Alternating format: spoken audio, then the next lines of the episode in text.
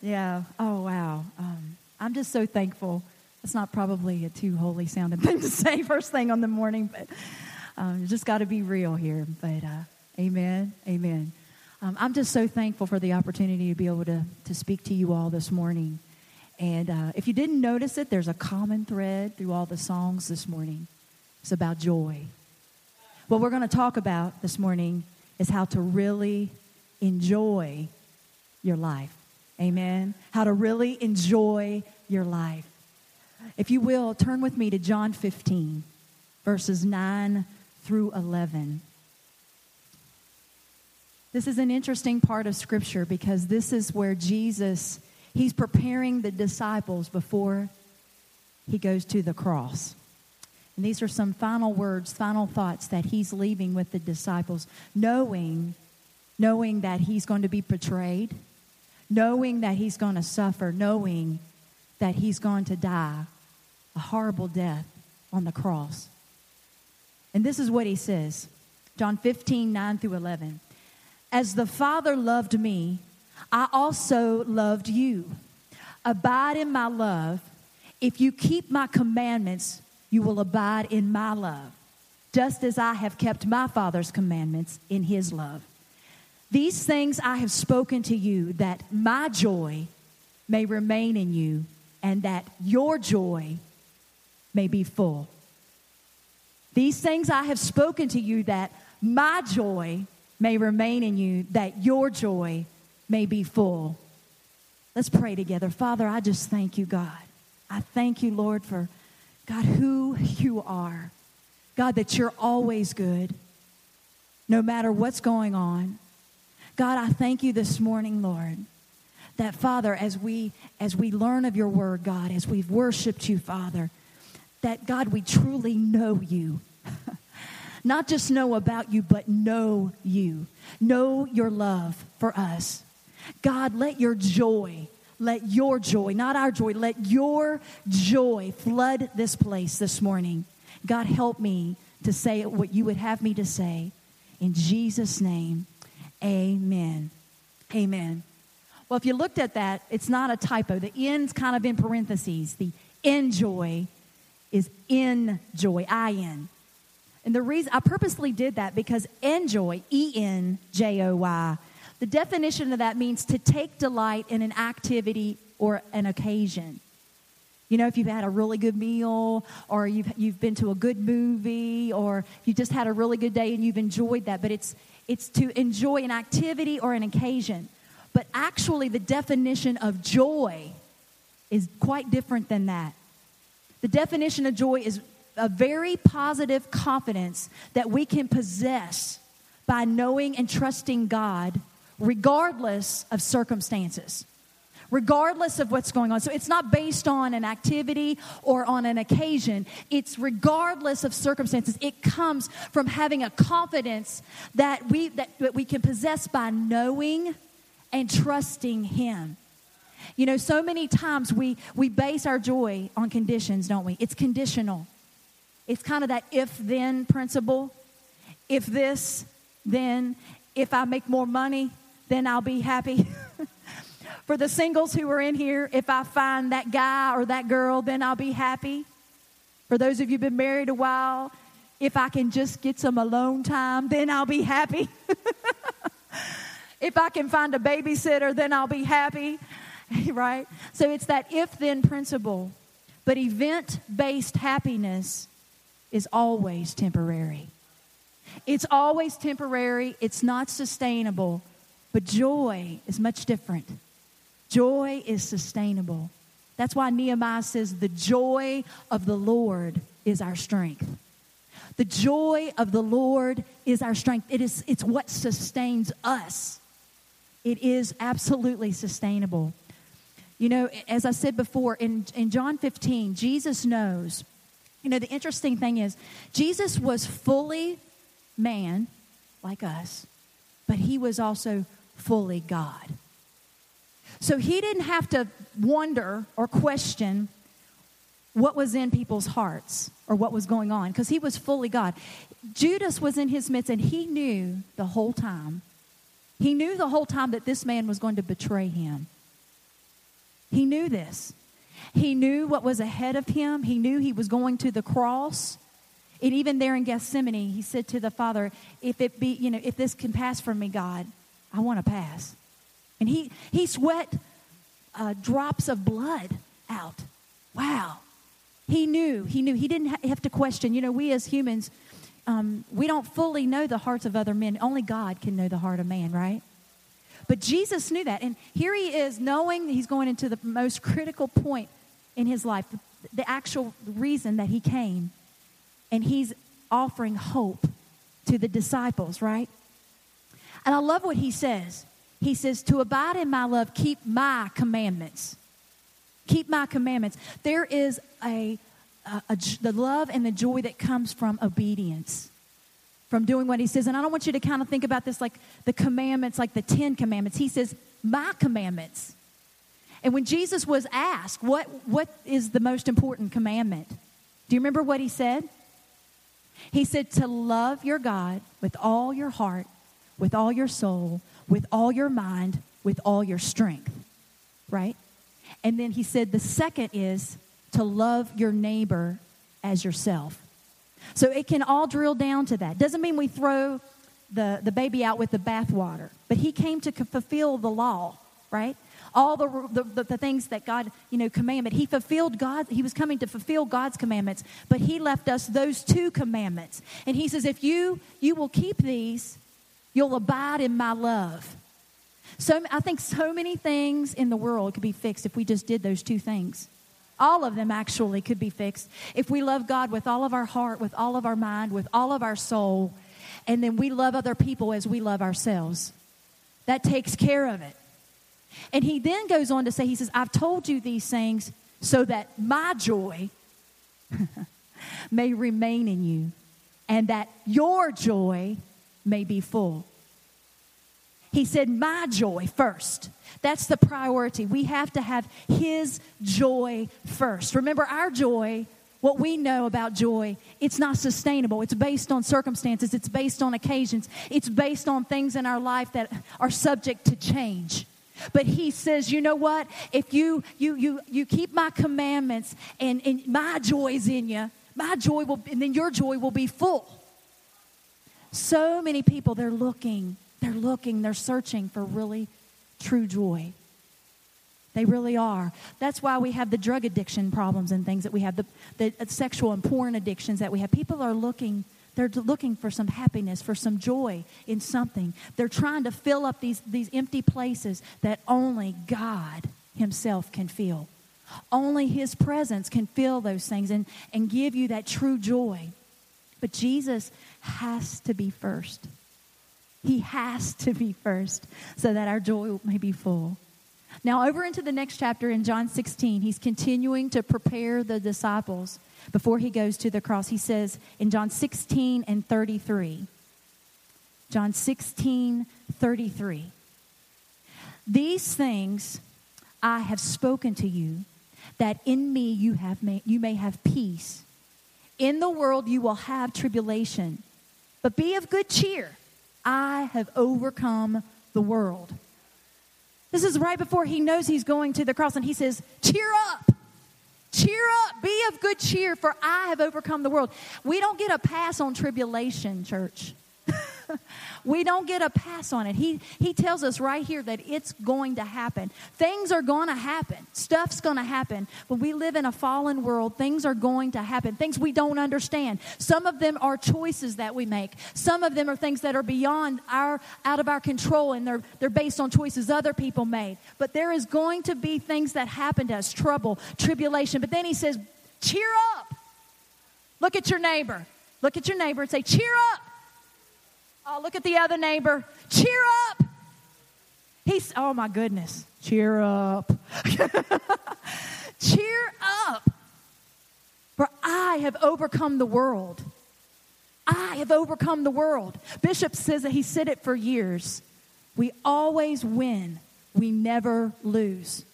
If you're worried about what's going to happen, we're in an election cycle where, where the economy, they're starting to say the economy is starting to go down again. All of these things, we look around and if you're a Fox News junkie, you know, you can see all this stuff or MSNBC or whatever, and you get on there and you look at the stuff.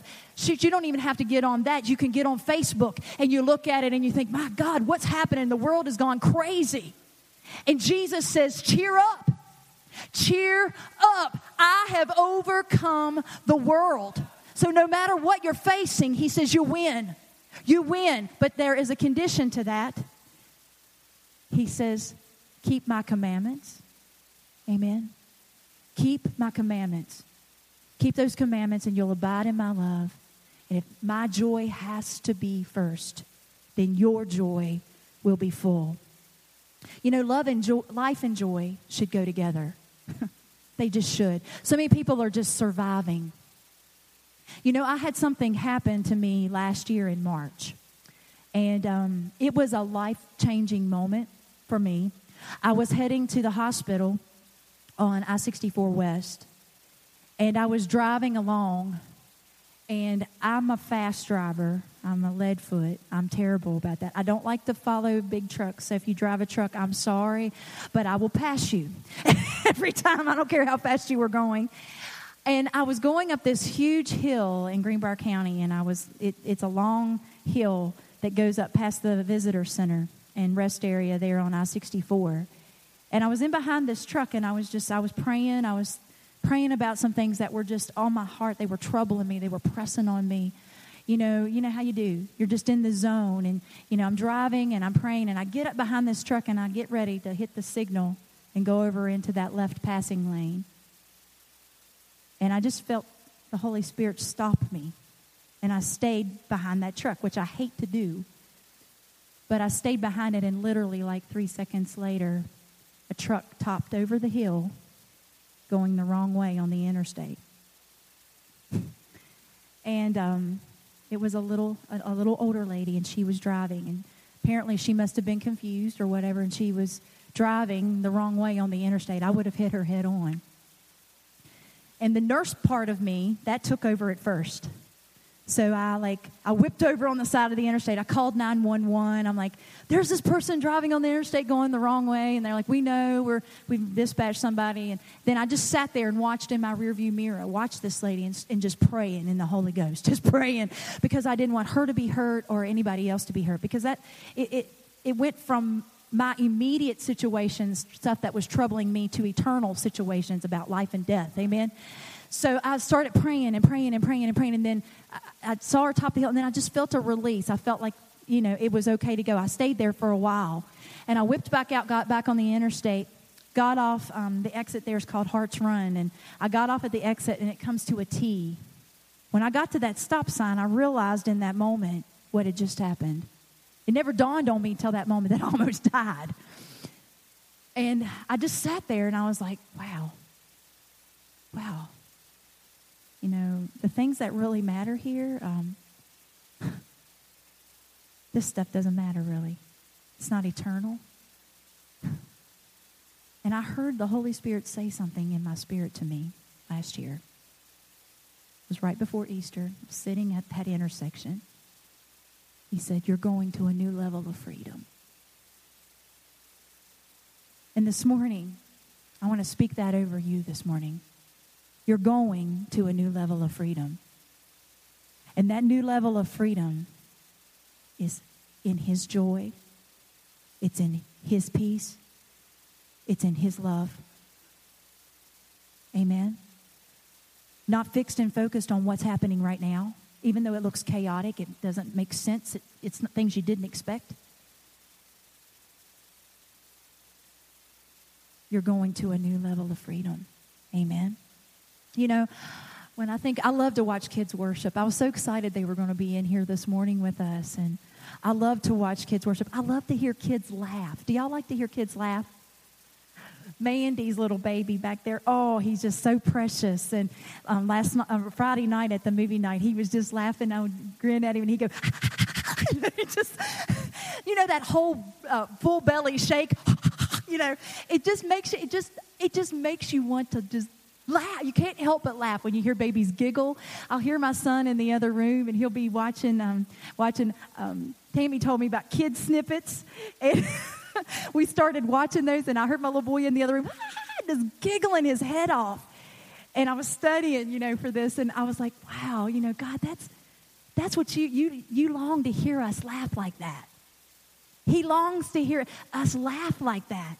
How many of y'all seen that Chewbacca mom video? Put your hand up. Have you seen the Chewbacca mom? You know, Walt and I were talking about that and, and why it had so many views and so many people looked at it. It was just sheer joy. It was the simple joy of a Chewbacca mask. I can't even do the sound that good, but I mean, she just, her laugh was infectious.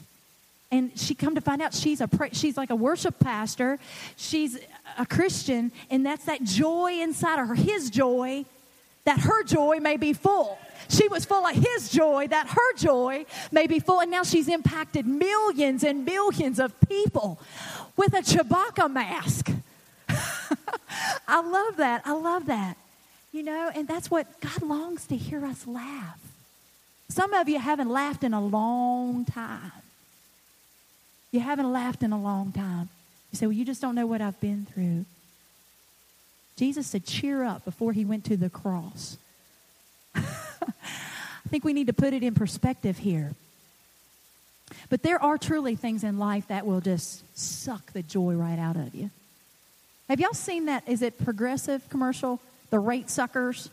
And the people go along and they, you know, it's all the other people and they jump on the car and, you know, and they're like, they say that they raise your rates because of their bad driving and they're the rate suckers you know and there's people you know them don't look around that they suck the joy out of you just like that you see them in walmart you're like you know going down the other aisle you you know because you know as soon as you get in a close enough proximity to them that they're going to suck the joy right out of you the life right out of you amen amen and there's some things that do suck the joy out of us the first thing is fear huh.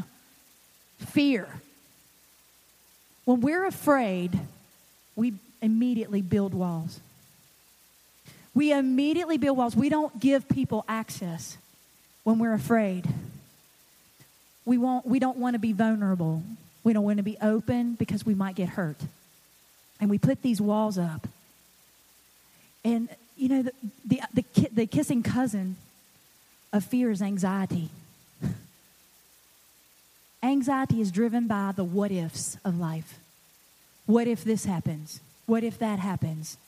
What if this happens? What if that happens? Then, you know, and you, you can go through all of these scenarios, and then all of a sudden you're paralyzed. So it'll wall you off, it'll paralyze you. But I've heard it said, I've never actually counted all of them, but there's 365 fear nots in the Bible, one for each day of the year. So whenever, he didn't say we weren't going to be afraid, that we'd never feel fear, but he said, don't let fear have you. Fear not. Fear not, for I've overcome the world. Fear not. Don't let fear wall you off and put you in a place of isolation. You know, here at, at, at One Life, the first thing on the wall over there is that experience God.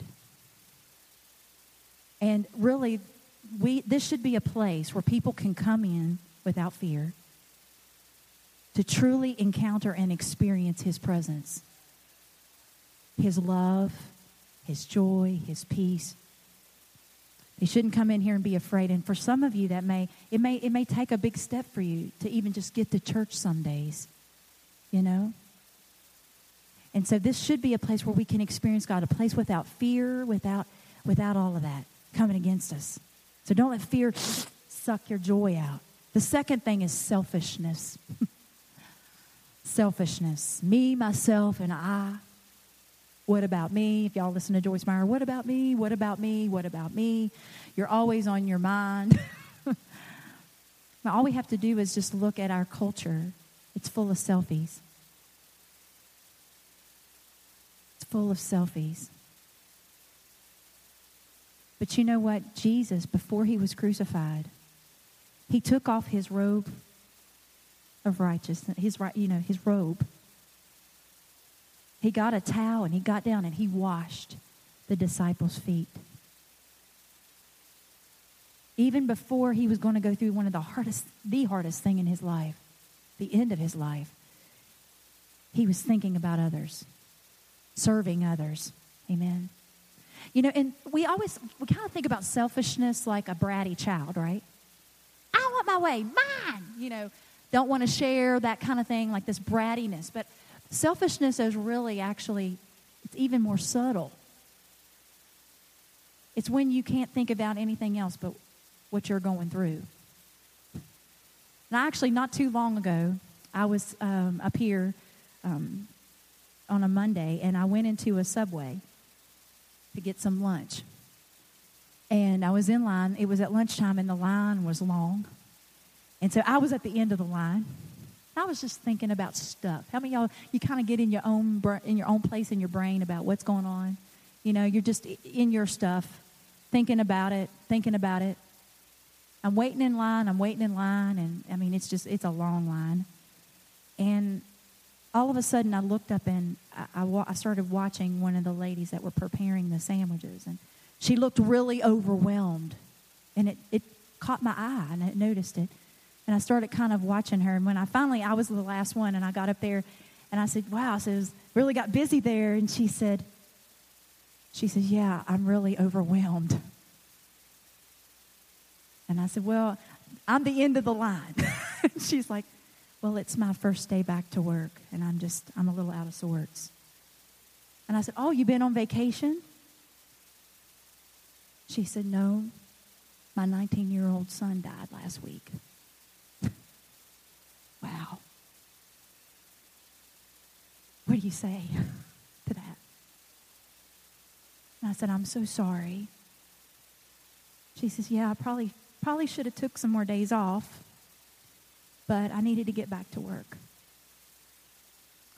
So she fixed my sandwich and I just I talked to her just a little bit and I went back and I sat down at the table and I sat so I could see her and I just started praying. I started praying. I said, God, I don't, I don't know what to do for her, but I want to do something. God, just help her. And I don't tell you this to say I'm so great or pat me on the back, but the Lord spoke to me and He says, You give her every bit of money you've got in your purse. So I opened up my wallet and I pulled out what I had there in cash. And I prayed and I waited for an opportunity when she was up there by herself. And it kind of cleared out a little bit, you know. So I went up there to her and I just, I had folded up and I, I said, Can I speak to you? And she said, Yeah. And she came up to the counter and I said, I just, I just want to give this to you. I feel like God has told me to, to give this to you. And I said, I, I want you to know that I'm praying for you.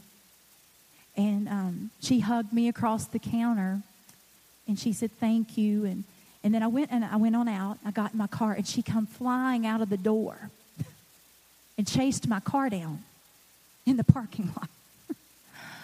She come flying out of there and she ran up to the door and um, up to the door of my car and I rolled down the window and she said, just tears. She says, I've just got to thank you. And she reached inside the car and just grabbed me and hugged me. And I said, You know, I said, Can I pray for you? And she said, Yes, please. And I said, Do you know the Lord?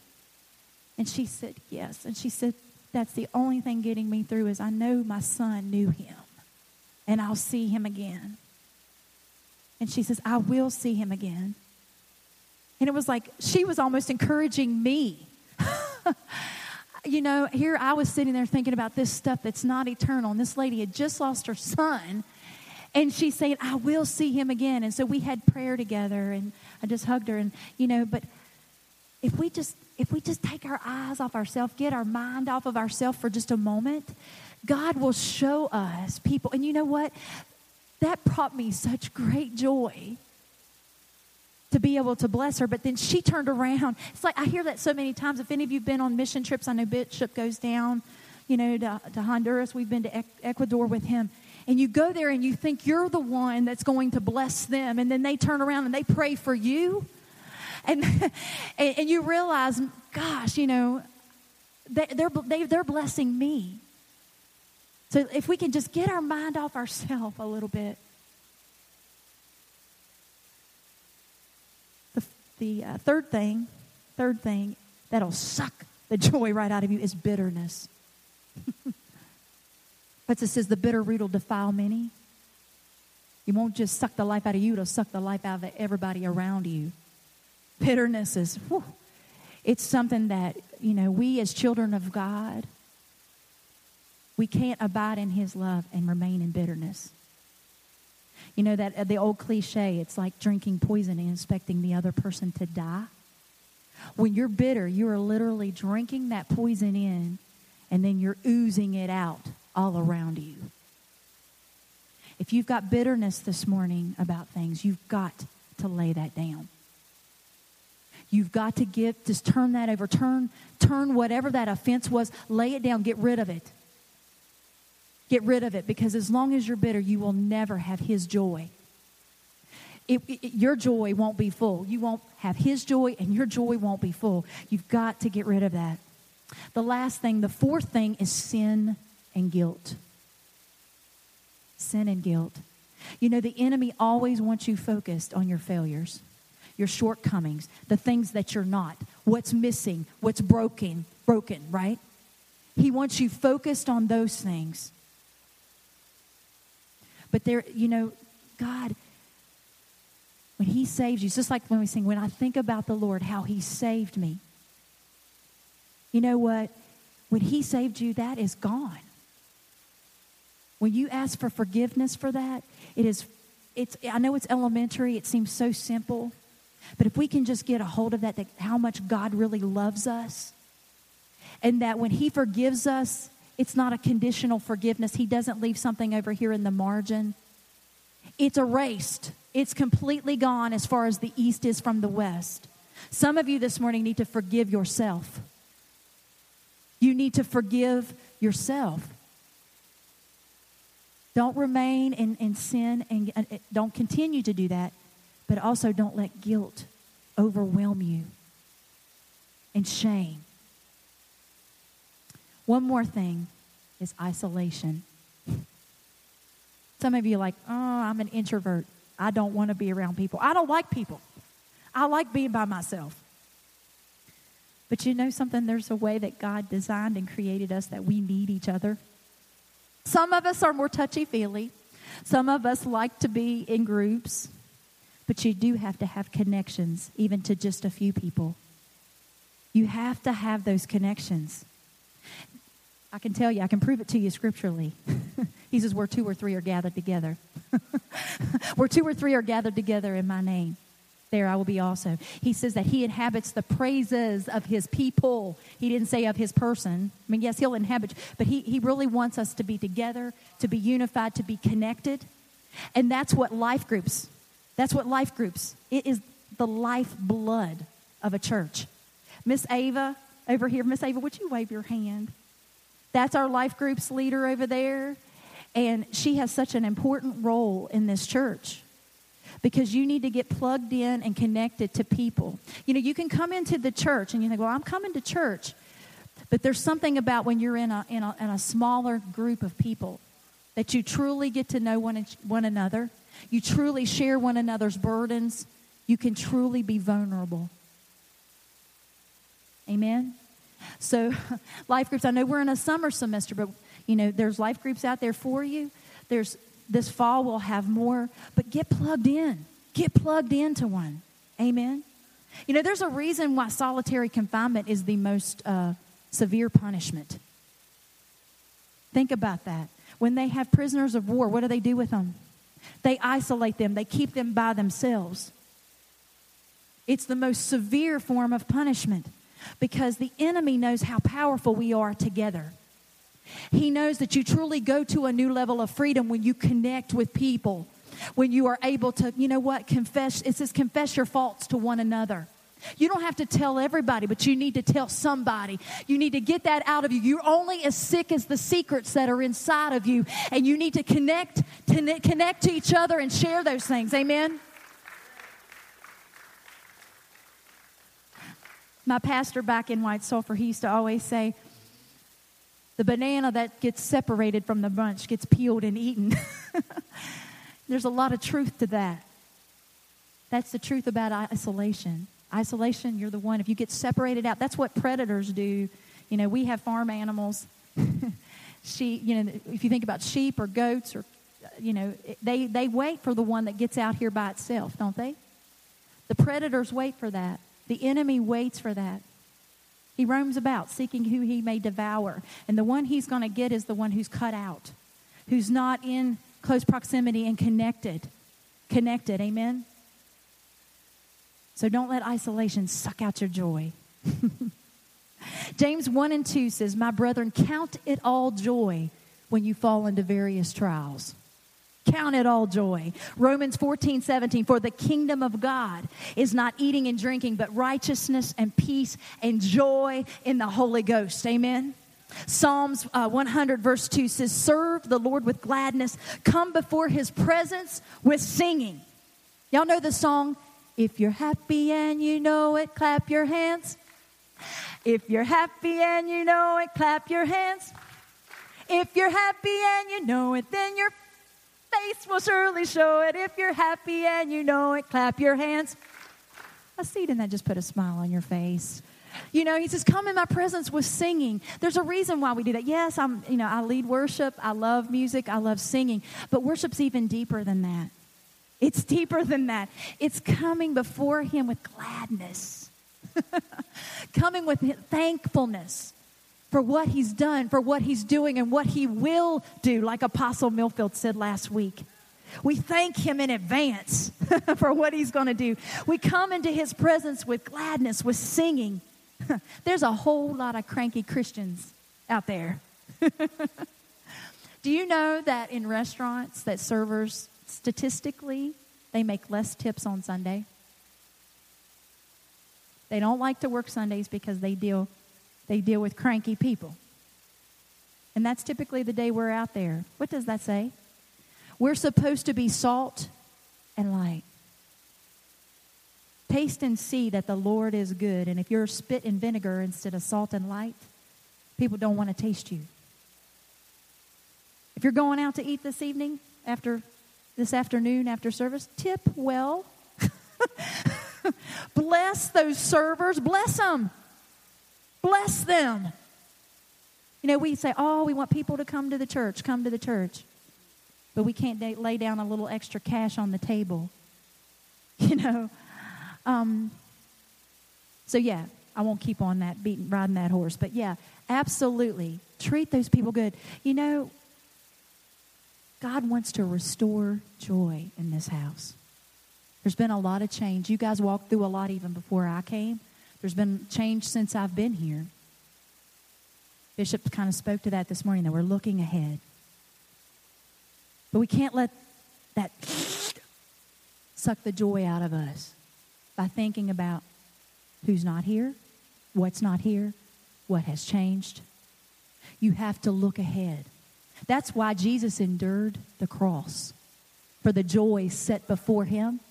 You have to look ahead. You can't look back you know, it doesn't mean that you don't appreciate and you don't uh, think about things and remember things. Yes, that's great.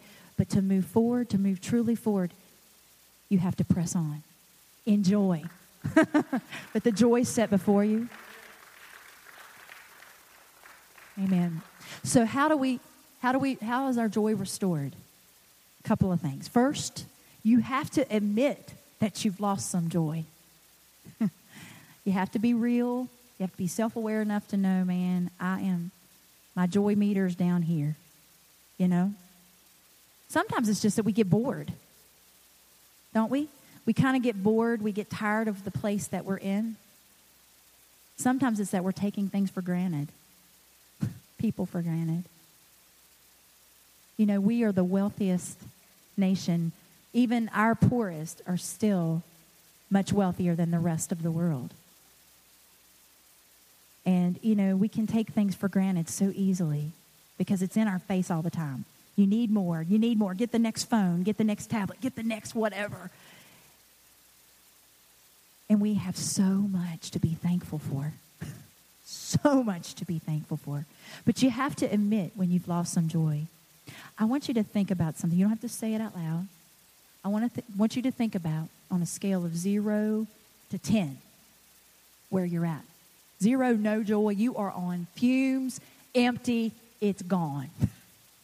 10, We need, we need some of you. you know, uh, you're full up. Your tank is full. And I want you just to think there, just, just for a moment. Where are you at? On zero to 10 on that scale, where, where are you at with your joy? I'm going to ask you to do something very brave. I want you to turn to someone next to you, or if you have to go across the aisle or turn around, I want you to tell them your number on the count of three. You ready? Everybody got your number? Okay, here we go. One, two, three. Did you tell them? If you have, Miss Fran's getting that. That's good. Tell them your number. Where you're at in this season.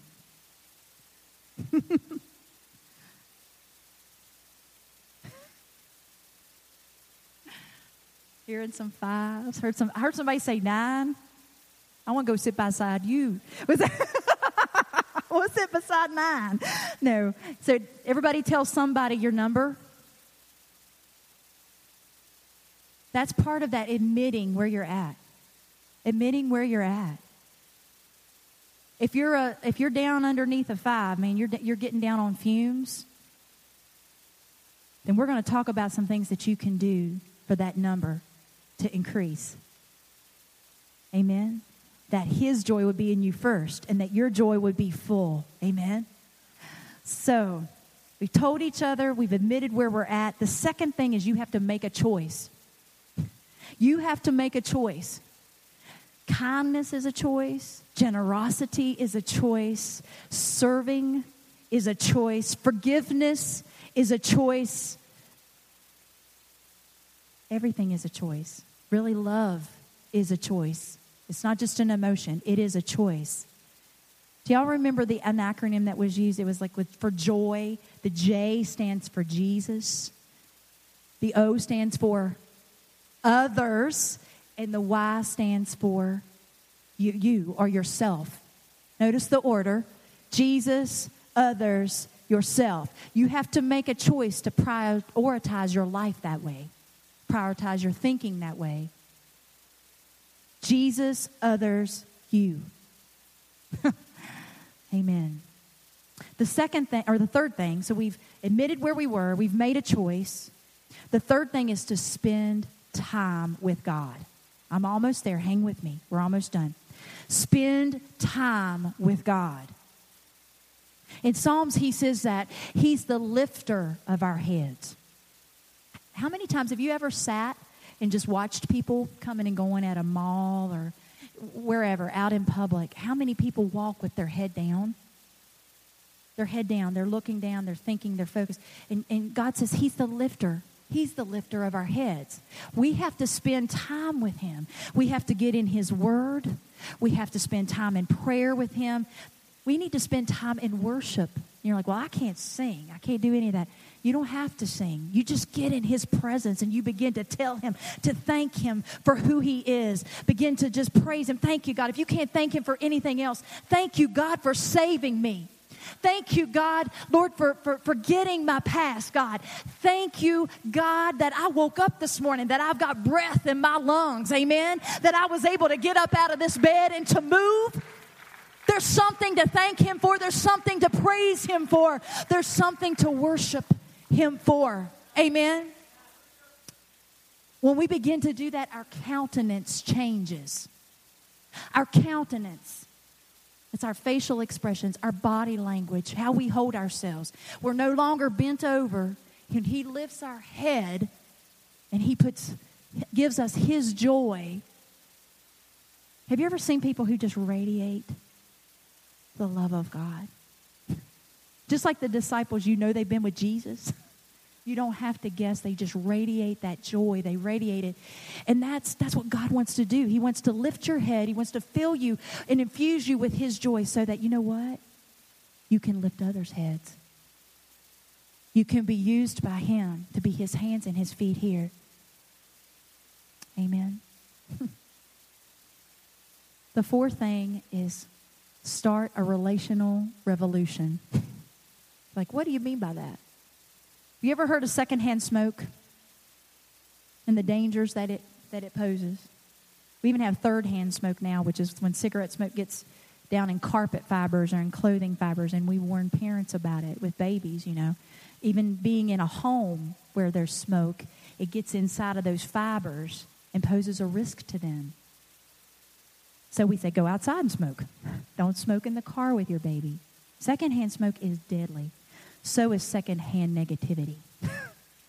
so is secondhand complaining, secondhand murmuring. Deadly. Deadly. you think you can be around something and it not get on you? You're mistaken. Second hand negativity, you need to cut it out of your life. For some of you, that means that you may have to distance yourself from a toxic relationship.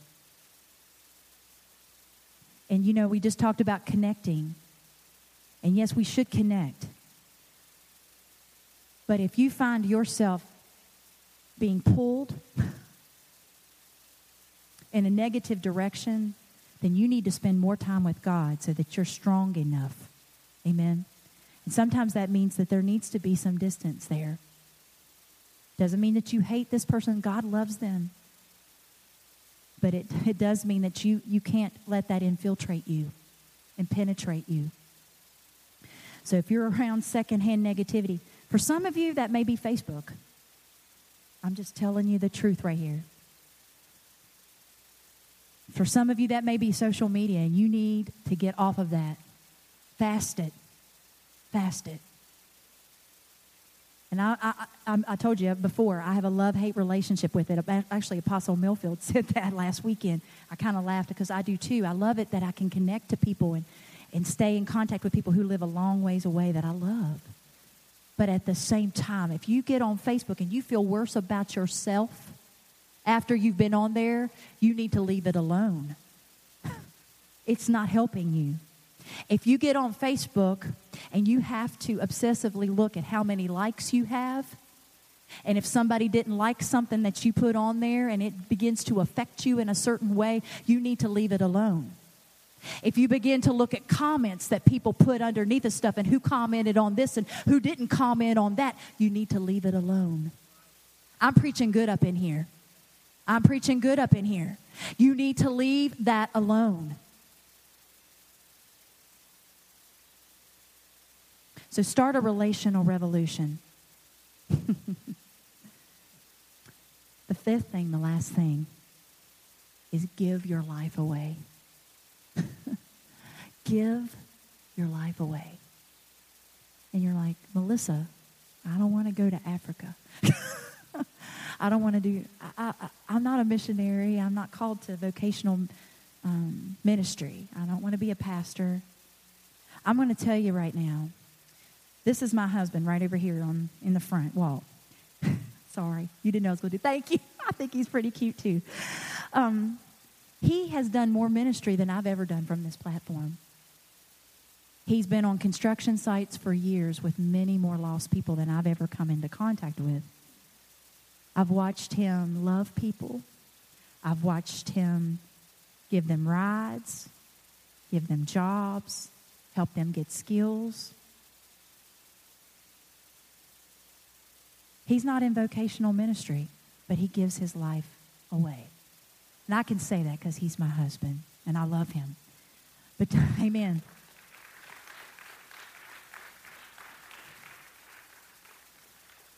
And for those of you don't know, his mother uh, lives with us. She's now 83 years old, precious lady.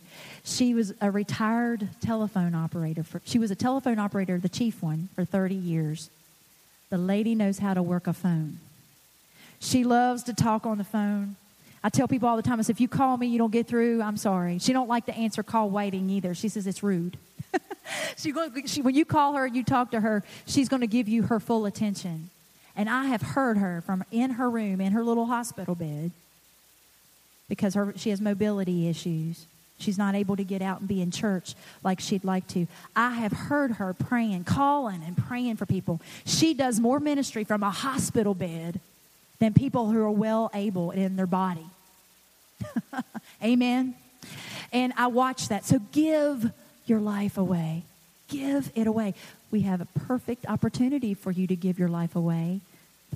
Josh, will you wave your hand? He, this is our dream team coordinator. We have a dream team here at One Life. This is a place where we, we, we want you to serve. Not so we can get something from you, but we can get something to you, which is joy. it's the joy of serving. It's the joy of not being focused on yourself. It's the joy of just being the hands and feet of God. Whether it's out there greeting people, whether it's back helping our children's ministry with Jason and Summer, if it's um, in, a, in, a, in a life group, if it's in praise and worship, if it's in intercession, if it, in prayer, whatever it may be, give your life away Amen. Give your life away. I want everybody to stand to your feet.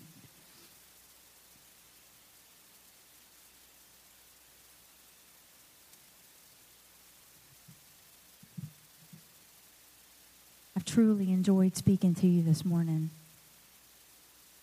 And I'm honored, honored to have that opportunity.